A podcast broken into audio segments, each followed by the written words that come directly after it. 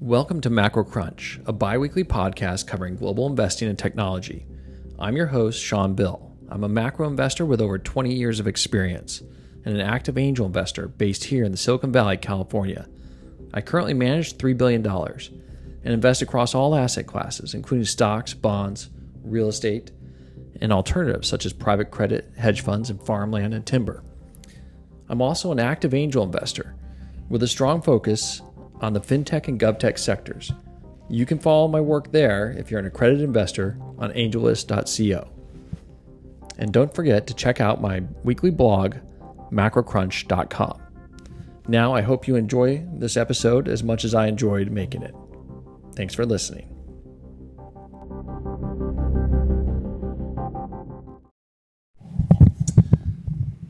Okay, I'm here with uh, Anthony Pompliano. Most of you will know Anthony as Pomp from his uh, Twitter handle. Uh, Anthony is a um, active crypto investor. Um, he has an active newsletter and uh, has a Twitter account that's followed by a lot of people. Uh, and really, just really focused on the crypto uh, asset space, digital assets, and has some new funds that are launching. And so I thought we, we got a chance here to sit down with Anthony and we'll do a quick quick conversation on what's going on in crypto and digital assets. Anthony, welcome to San Francisco. It's great to see you. Uh, I guess the first thing is for our listeners, maybe you could talk a little bit about your background and kind of how uh, your path to uh, becoming a digital assets investor. For sure. Uh, first of all, thank you for having me. Um, second is uh, I um, I played football at Bucknell University. Uh, was in the army for six and a half years. Did a deployment overseas before um, building and selling two technology companies. Uh, and then I went and ran uh, product and growth teams at Facebook and Snapchat.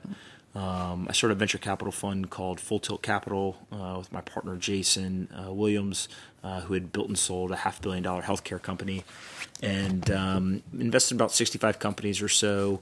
Uh, that was going well, kind of industry agnostic. And during that time, um, we kept seeing founders pitch us on blockchain, crypto, etc and uh, we'd made some investments um, in companies that were doing like anti-money laundering software mm-hmm. and kind of you know things that were related but not necessarily blockchain or crypto and so when we started looking at the space uh, we came away with um, this idea of i don't think that the icos and all of that was a great investment opportunity right this idea that uh, it was non-dilutive capital there wasn't much of ownership mm-hmm. governance etc but uh, the mining business was really interesting to me. So uh, my family's been in the mi- uh, the data center business for 40 years, mm-hmm. and uh, so I understood that business well. Mining was like data centers on translates. steroids. Yeah, yeah, translates and, well. And so we started building mining facilities, and um, the great thing about starting with mining is uh, you start producing Bitcoin and Ethereum. And so yep. where do you store it? You go look at all the wallets, right? How do you get into fiat? You go look at all the exchanges, and you kind of start solving your own problems. And I think Jason and I said there's a ton of opportunity here. Uh, there's not a lot of you know what we consider institutional grade investors yet. Mm-hmm. Um, we're interested in it personally. We think there's a lot of that opportunity, and we think that we can build a firm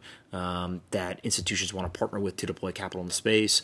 Uh, and so I ended up merging our venture capital fund with uh, Morgan Creek, mm-hmm. and uh, you know as they say, the rest is uh, is history so far. So so full tilt is that a play on uh, poker? it, it, it is. it's not. I I didn't think about that before we named it. Uh, my my buddy Jason uh, came up with uh, with the name, but um, full tilt. The definition is uh, uh, mass acceleration at top speed, and okay. so this idea that we could help companies go from a standstill, basically starting, to growth um, as quickly as possible. Oh, that's interesting. Um, and, and uh, the fact that the poker analogy or, or reference came in um, was uh, was just an added. Yeah, I, mean, I, was thinking when I saw Full Tilt, I was thinking you know it's maybe a, um, some kind of connection to poker and bet sizing and how do you determine your bet size on a company? yeah, yeah, what have I you. wish we were that smart. yeah, yeah. Now, how do you how do you guys think about this when you're investing in a company?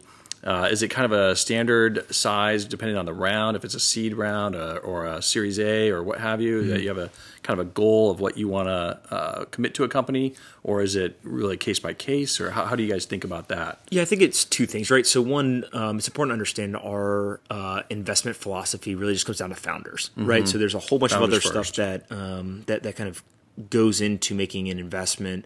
Uh, I'm of the mindset that if you bet on the right people, they'll figure everything else out, yeah. right? So the best founders can recruit great talent. They can, you know, overcome obstacles. Uh, whatever they're telling you in the pitch is probably not how it's actually going to turn out. Yeah. Um, there's pivots, there's challenges, all that stuff along the way. So just betting on the right people gives you the highest probability of succeeding.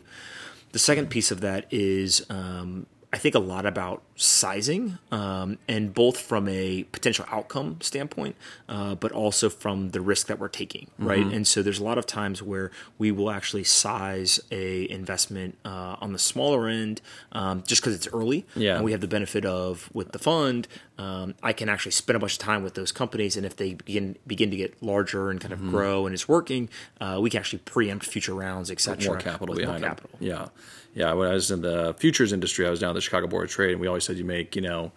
Ninety-five percent of your profits from about five percent of your investments, Mm-hmm. and then the the point is to know when to step on the accelerator with the winners. And Mm-hmm. Yeah, look, M- Add more Mark Yusko, capital. Mark Yusko, uh, our third partner at Morgan Creek Digital, um, he's got this saying where he basically says, you know, the best investors do two things really well: they cut the losers early, Mm-hmm. Yeah. uh, and they press into the winners. Yeah, right. So a lot that's of people right. kind of make an investment and oh, it's working. And they say, you know, we're geniuses, Mm-hmm. right? And they just let it run, and, and we're going to make a bunch of money here. Um, but the greatest investors actually say, I want to own as much of that company as I possibly can, and they Mm-hmm. press into it when they know it's a winner.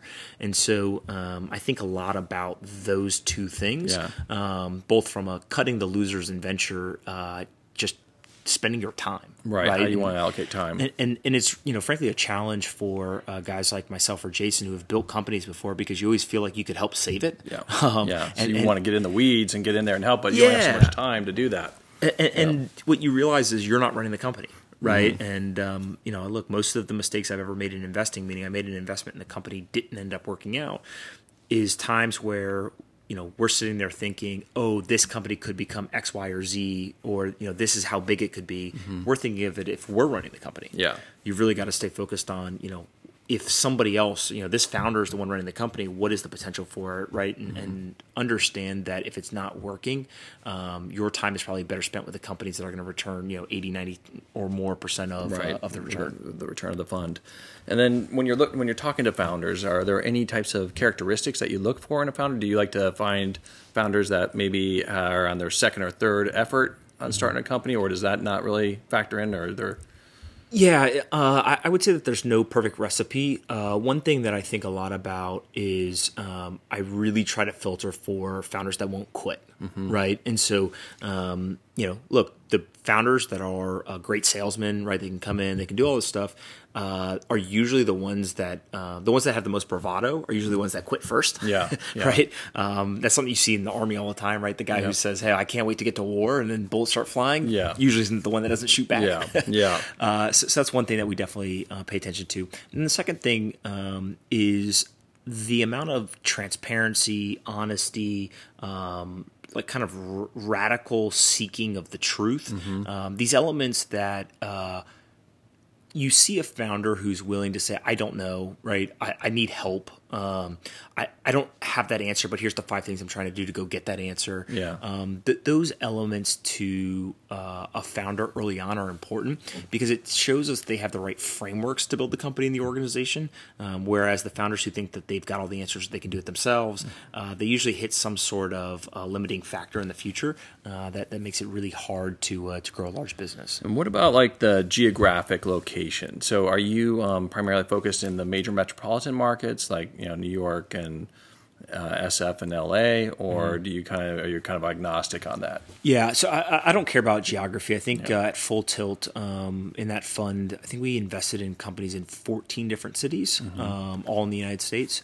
Uh, and it's not like we are saying, "Hey, we don't want to invest in Silicon Valley," Yeah. right? It's just I want to find the best founders, Yeah. and if they are living in San Francisco, great. If they're living in you know Topeka, that's fine as well.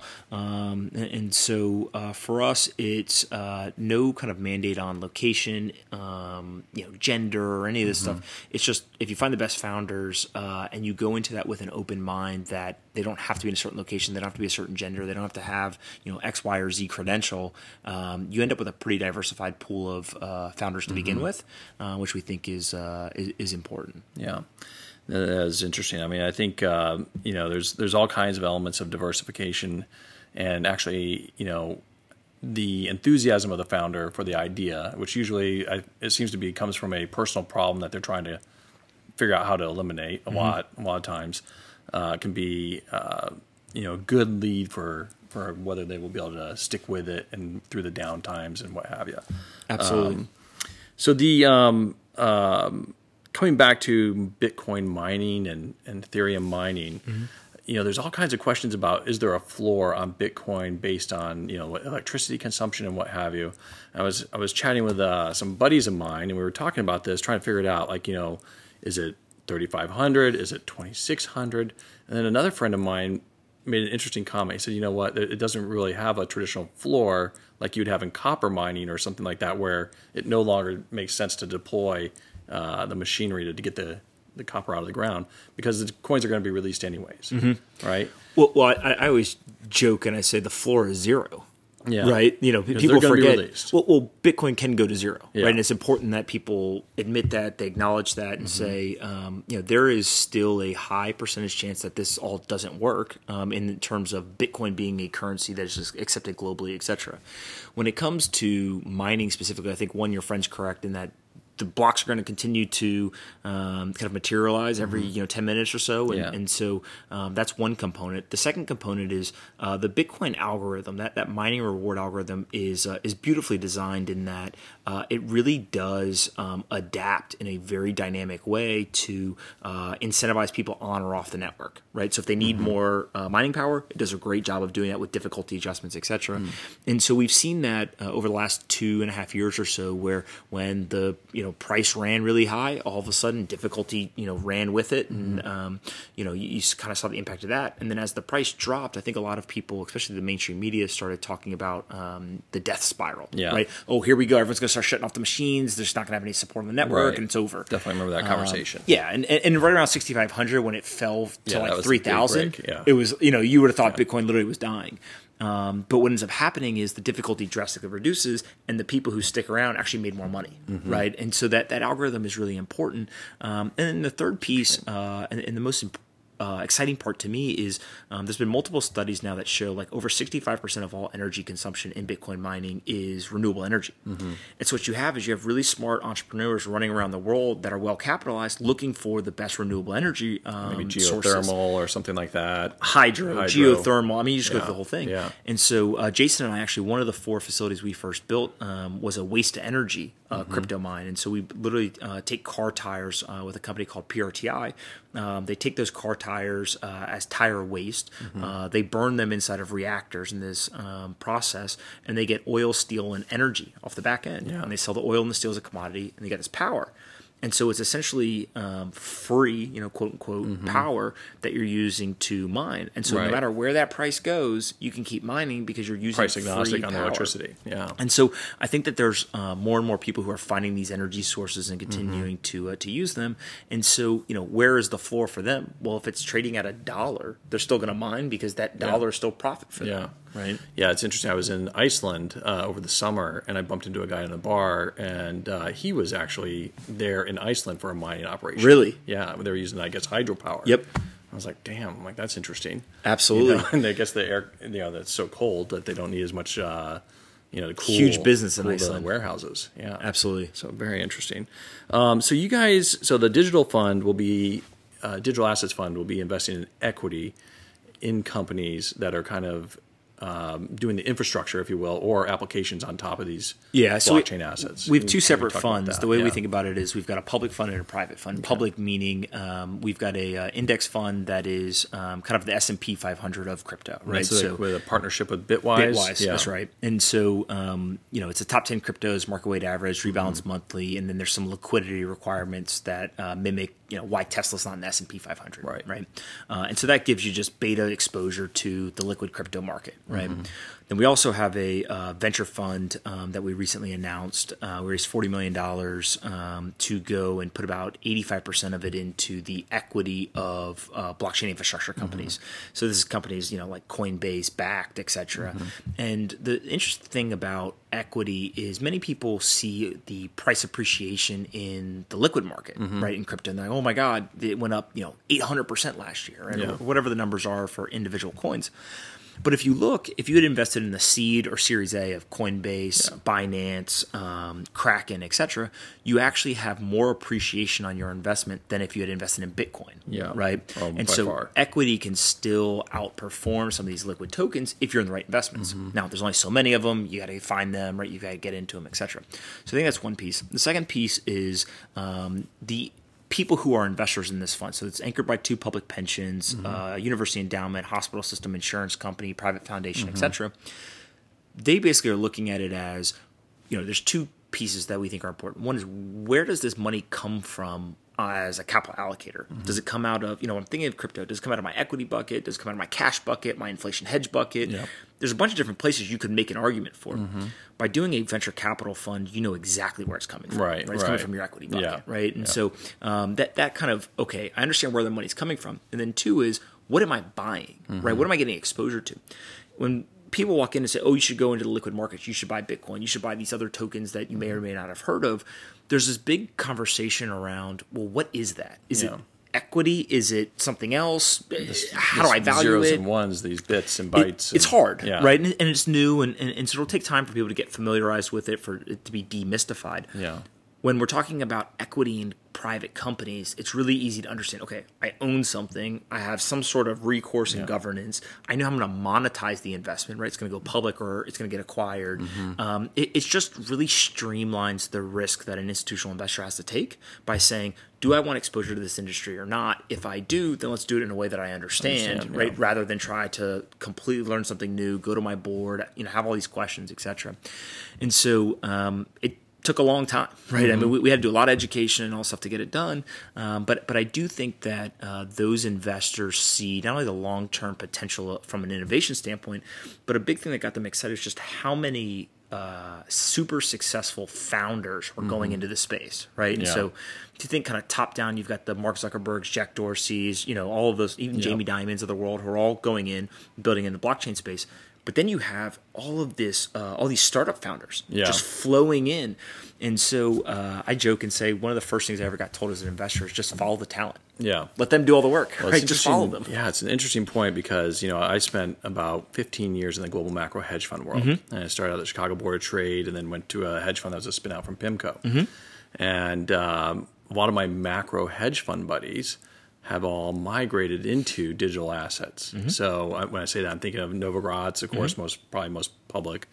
Uh, but Dan Morehead from Pantera, who was a phenomenal macro investor, Mm-hmm. saw this opportunity in 2013 or whatever it was, and was like, "I'm shifting. I'm Yep. giving back all my money to macro clients, my LPs. And we're going to do this new thing." Yep. Uh, and then John Burbank, another Mm-hmm. one. I mean, it's amazing how many of the really uber successful macro investors have switched gears and Absolutely. said, "This is where the future is." Well, and, and I think about it um, probably a little bit differently than than some in that um, this time is not different, Mm-hmm. right? In the sense of um, every stock, bond, currency, and commodity is going to be digitized. So if you Yeah. think we start out in an analog world, uh, we went to an electronic world, right? Mm-hmm. Electronic world is just the ability to trade ones and zeros on a screen, but you still have to settle the physical asset in the real world, right? So it's kind of two, three day settlement times, etc.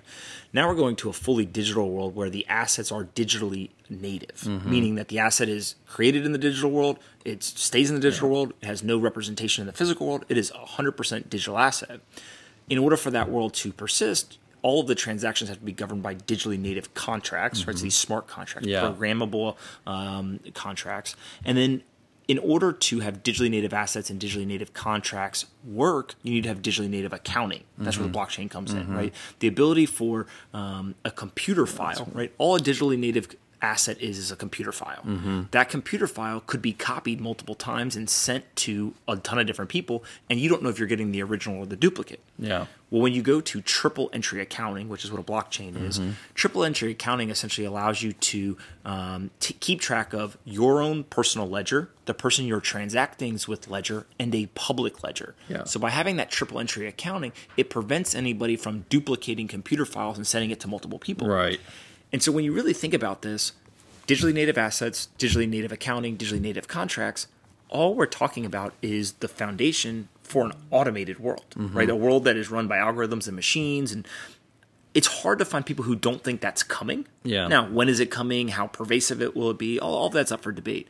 But if we're moving towards that automated world, um, I, my the joke I use is uh, the machines don't want our paper money, right? Meaning that the, yeah. the algorithms aren't going to send paper money to each other, Yeah. right? They need digitally native assets, and I think that's really what's happening. Yeah, I mean, I, I hardly ever use cash anymore. I mean, anywhere in the Bay Area, you can get around with just Apple Pay or Absolutely. you know, your Venmo or whatever. Uh, tap your phone. Yeah. It's And pretty so I think a lot of those macro guys, what they saw was, look, it's the same thing. It's still macro investing, Yeah. right? You're just using a new underlying technology, but it's still stocks, bonds, currencies, and commodities, Yep. Just digitally native assets. Yeah. And so it makes sense that they would be some of the early ones to go in and kind of see the I mean, opportunity. definitely when you think about a macro investor, the best ones are really good at identifying transformational events, Mm-hmm. whether it's you know farming in Uruguay, or you know the collapse of the British pound and the Mm-hmm. ex- European exchange rate mechanism, or this new digital asset. And I Absolutely. was chatting with one of my buddies, and he, he broke it down really what I thought was eloquently. He said, "Look, you know, we started out with stones for money, we went to the seashells." And then we went to fiat paper, and now we have the digital currency. But you've never, or actually, throwing gold in between but you've never gone from gold back to you know shells. You've never gone from Absolutely. you know uh, paper money to carrying gold in your, yours, you know. So kind of a natural evolution to go to this digital currency. Yeah, and, Um, and, the other piece too is there's a, a generational trend as well, right? Um, Younger. You know, look, I'm, I'm 30 years old, and um, uh, it, I think a lot about how lucky I am. Uh, I was just old enough and cognizant enough to see the global financial crisis. Mm-hmm.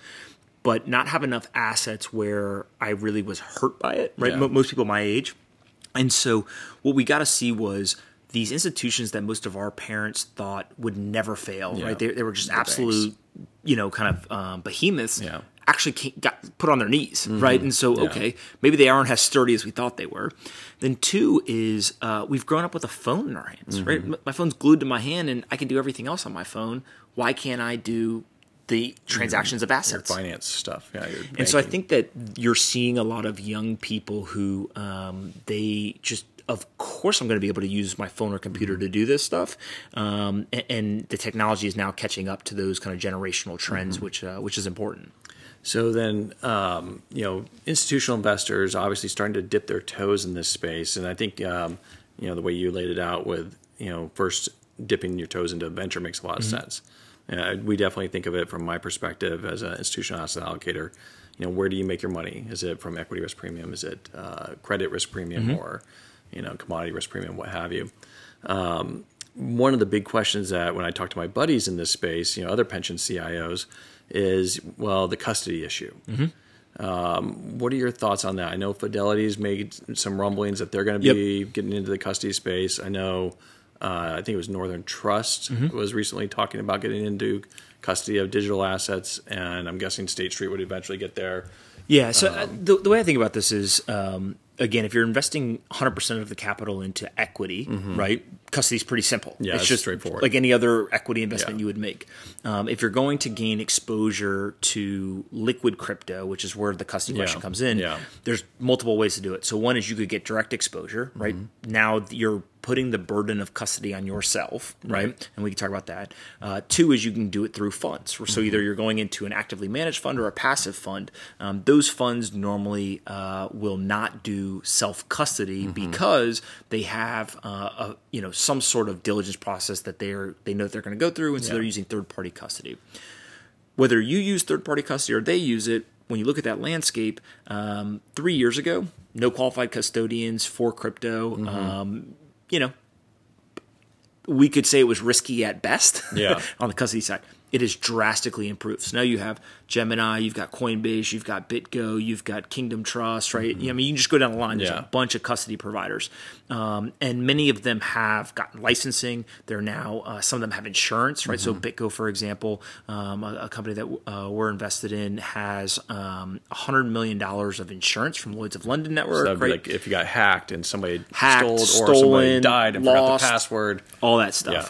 And so what you're starting to see again is uh, I I think that you would be um, incorrect to say that the infrastructure for custody in the digital asset space mirrors the same custody that you expect in kind of traditional Wall Street assets. Traditional public assets. But I do think that uh, one, it has drastically improved. Two, it is now at a point where institutional investors can get comfortable with it. Um, you know, look, we took money from two public pensions, and Mm-hmm. Yeah. we went through their due diligence process. Yeah, you Now, can imagine congratulations on that all because that I think that was we a had to do. big uh, a big win to see a public pension plan kind of finally come into the space. And I think it it probably takes you know three or four you know public pension plans coming in. Yep. To you know for people to say, okay, it's okay for me to get in the water here.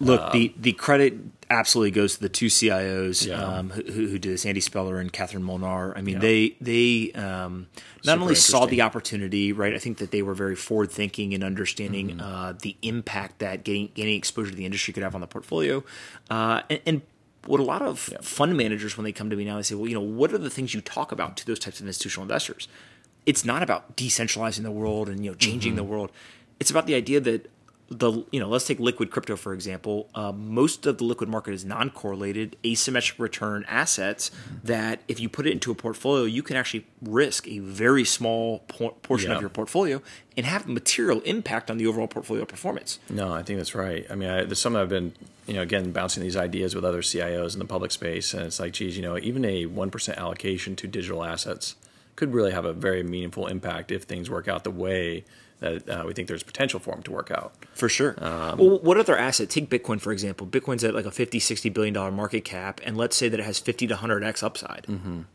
You know, yeah. what, what other $50 billion asset could go up 50x? Right, exactly. Maybe there's one or two, right? But there's yeah. not very many of them. No, absolutely. And I mean, and you think about a pension fund, you know, that's probably got a 25% underfunded status typically. Mm-hmm. Um, you know, a small position in a Bitcoin could potentially be uh, something that could get them back on track to being you know funded. Um, Absolutely, that would be a controversial comment, but I think that's I think that's accurate. I think that people who hear that will think it is controversial. In our opinion, uh, that's exactly how uh, to think about a non-correlated asymmetric return asset. Yeah when you have permanent capital. That's the other yeah. piece, right? Is right. Uh, this asset is volatile, and so if you are, you know, um, hey, I'm going to make an investment, and in one year I need to get the money back, mm-hmm. probably not the asset to do it, right? Yeah. Um, but if you're able to say, look, I have a five or ten year time horizon, and I yeah. can make an investment, I can weather the volatility, and I look at it more as that on that five year timeline. Actually, the non-correlated asymmetric return asset very, of Bitcoin is, is super interesting. Yeah, right. Yeah, and, and the non-correlation is so key. Mm-hmm. I mean, that's you know, it's the the secret sauce in, in a lot of these portfolios. I look, I, I, as many people listening probably know, I'm, I'm somewhat of a smartass on Twitter sometimes yeah. because uh, you know I, I, try to use humor um, as a way to open people's eyes mm-hmm. to some of the facts. And uh, last October, uh, Bitcoin was more. Uh, or Bitcoin was less volatile than the S and P 500, the Dow, and the Nasdaq. Hmm. Right now, it was only for one month, right? So it's not. I, I don't think it'll happen again for a while. Yeah. But the idea that this asset we think of as super volatile was actually less volatile than the three major yes, you know indices. Not intuitive. Eh, pretty yeah. interesting stat, yeah. right? And now let's see if it happens again, when it happens, etc. But I do think we're seeing kind of early data points that suggest, you know, this is going to be a real asset. Mm-hmm. It does deliver on some of the promises of non-correlation and asymmetric mm-hmm. return, and at some point in the future, it actually may be much less volatile than it is today. And you know, real briefly, um, touching on the ICO world, the difference between a token and a security, mm-hmm. and the questions around regulation and what's going on with the CFTC, SEC, et cetera. Do you have any quick thoughts on that space and what, what you're thinking on a forward looking basis there? Yeah, so I, I, pretty much tell all of our founders the same thing. There is there are rules, mm-hmm. right? The rules exist, and the rules that we have today are going to be applied in whatever form or fashion that the regulators want to mm-hmm. until we have clarity for digital assets specifically. So we need clarity. That would be fantastic to have. But until then, the rules apply. And so um, work with the law firm. And if the law firm says this is probably a security, you Go should treat it like a security. Yeah. right. Um, I, I've never understood you know folks who want to make an argument that uh, hey we have this thing that looks like a security smells like a security acts like a security we even market it like a security yeah. but it's not a security it's not a security it's right? an ICO yeah, yeah. And, and so again you know for us um, at Morgan Creek Digital specifically uh, the ICOs are less interesting mainly because again who our clients are mm-hmm. right so we're, we're managing this you know kind of very conservative capital yeah. uh, and then two is um, we think that for a founder, an ICO is an amazing opportunity. You raise yeah. non-dilutive capital. You can raise a lot of it from anybody in the world. Right? There's all these components that are really uh, positive. But for an investor, I actually want governance. I want Yeah. recourse. I want ownership, right? Right. And so the the kind of holy grail is going to be when people can use the ICO mechanism or the token mechanism and give investors recourse, governance, ownership, et cetera. And so that kind of convergence in the middle, um, I think, is kind of a more fair market and something we'll get excited about. But the liquid uh, ICOs where we don't have that stuff, um, again, not that the founders shouldn't do that. Yeah. It's just probably not the right investment for us. And then what's um like is there like your most recent public investment that you could talk about? Maybe you could tell us a little bit about what it was interesting to you and why you invested in it. Yeah, look, I'll um, I'll, I'll talk about Figure, um, which is uh, Mike Cagney, the former founder of uh, SoFi. Um, he Another he, uh, macro investor, absolutely Cabazon, that went into digital assets. Exactly. Known, known Mike since 2004. Oh, amazing! crazy. So yeah, so Mike built you know SoFi four four and a half billion dollar uh, company, and uh, and now what he's basically doing. Uh, the first product for Figure is uh, home equity loans. So um, the part that I like about Mike is when I first started talking to him, uh, he never mentioned block, blockchain or crypto. He said, "Look, we're going to basically issue home equity loans in five days or less, and we think we can do it cheaper, faster, more efficient, and more securely than anybody else. How are you going to do that?" Oh, we're going to build this blockchain. We're going to use it, blah blah blah, whatever, right? And so uh, the business has uh, absolutely exploded. Um, they recently announced uh, the round of funding. They raised sixty-five million dollars. It's like us, DST Global, Ribbit, DCM, etc. Uh, they're originating over a million and a half dollars a day in loans. Um, and what you start to realize is uh, the blockchain is just the accounting system. Yeah. Right and he's able to show now that you can do it cheaper you can do it more efficiently you can do it faster more securely etc and so i think that um, you know that's a deal that we're one super excited about. He's doing a great job. But two is that mechanism of using this technology to attack uh, incumbent industries and just say look i just have a new piece of technology. Yeah. it's not about decentralizing the world. It's not about all this stuff right i can use this to actually a- a change the world more efficiently. now, what he is doing is he is decentralizing it to an Yeah. extent, right? That just happens to be something that happens. Um, but but I do think that that's the mechanism we get most excited about is when a founder comes to us and says, "Here's the problem I'm solving," and oh, by the way, I happen to use this technology. Yeah, Mike right? is another amazing entrepreneur. I have a great story with that. He's, I met him in 2004 at Steve Drobny's conference down in LA. okay. And um, 2013, I think it was, um, got a call from Jeff Lonsdale. And he said, Hey, you got to come check this new company out that uh, Mike Cagney started up. So I went over to Mike's house, and they had this big uh, uh, wine tasting thing going on. And uh, they were talking about SoFi and you know the next round and what have you. And um, I had been a macro fixed income investor. And so one of Mike's buddies, uh, Gordon Getty, was at the house. And Mike said, Hey, Gordon, you know, you were asking about JGBs. You should chat with Sean because he really knows a lot about JGBs and uh, trading in Japan. And so I ended up chatting with Gordon for like an hour and a half. And I missed the pitch on SoFi. and I was like, you know, I didn't didn't think anything of it at the moment. I was like, oh, okay, you know, I'll get back to this. I'll circle back. Next thing I knew, it was like off to the races Exploded. exploded. And it, I got to thinking about another good friend of mine, Pete Hartigan, who's a, just a mind in the fintech space. Uh, he kind of opened up my eyes on this whole idea that you know there's going to be a winner in fintech that's going to be like the Amazon of fintech, and this idea that you know if you dominate a market like the way SoFi do- dominates student loans, you know the next natural evolution is to move into the swim lane next to you. So in their case, it was mortgages, and then it was going into investment management, wealth management, what have you, and uh, that got me really uh, really interested in the space and where I started to spend a lot of time on it. And uh, so I missed SoFi, was really bummed out about that. Um, but I got into Avant, uh, Adjoint. Uh, Did all right for yourself. Yeah, some other interesting, you know, uh, companies. I, I got to talk to Mike about Figure. I got to give him a call on that. It's uh, it's a great one for Another sure. great company. Well, all right. Well, Anthony, thank you so much for the time, and uh, really glad we got a chance to sit down and talk about some of this stuff. I think the listeners will really find it super interesting. I, I appreciate the opportunity. I'm, uh, I'm excited you're doing this, and I think people learn a lot from it. Yeah, thanks a lot.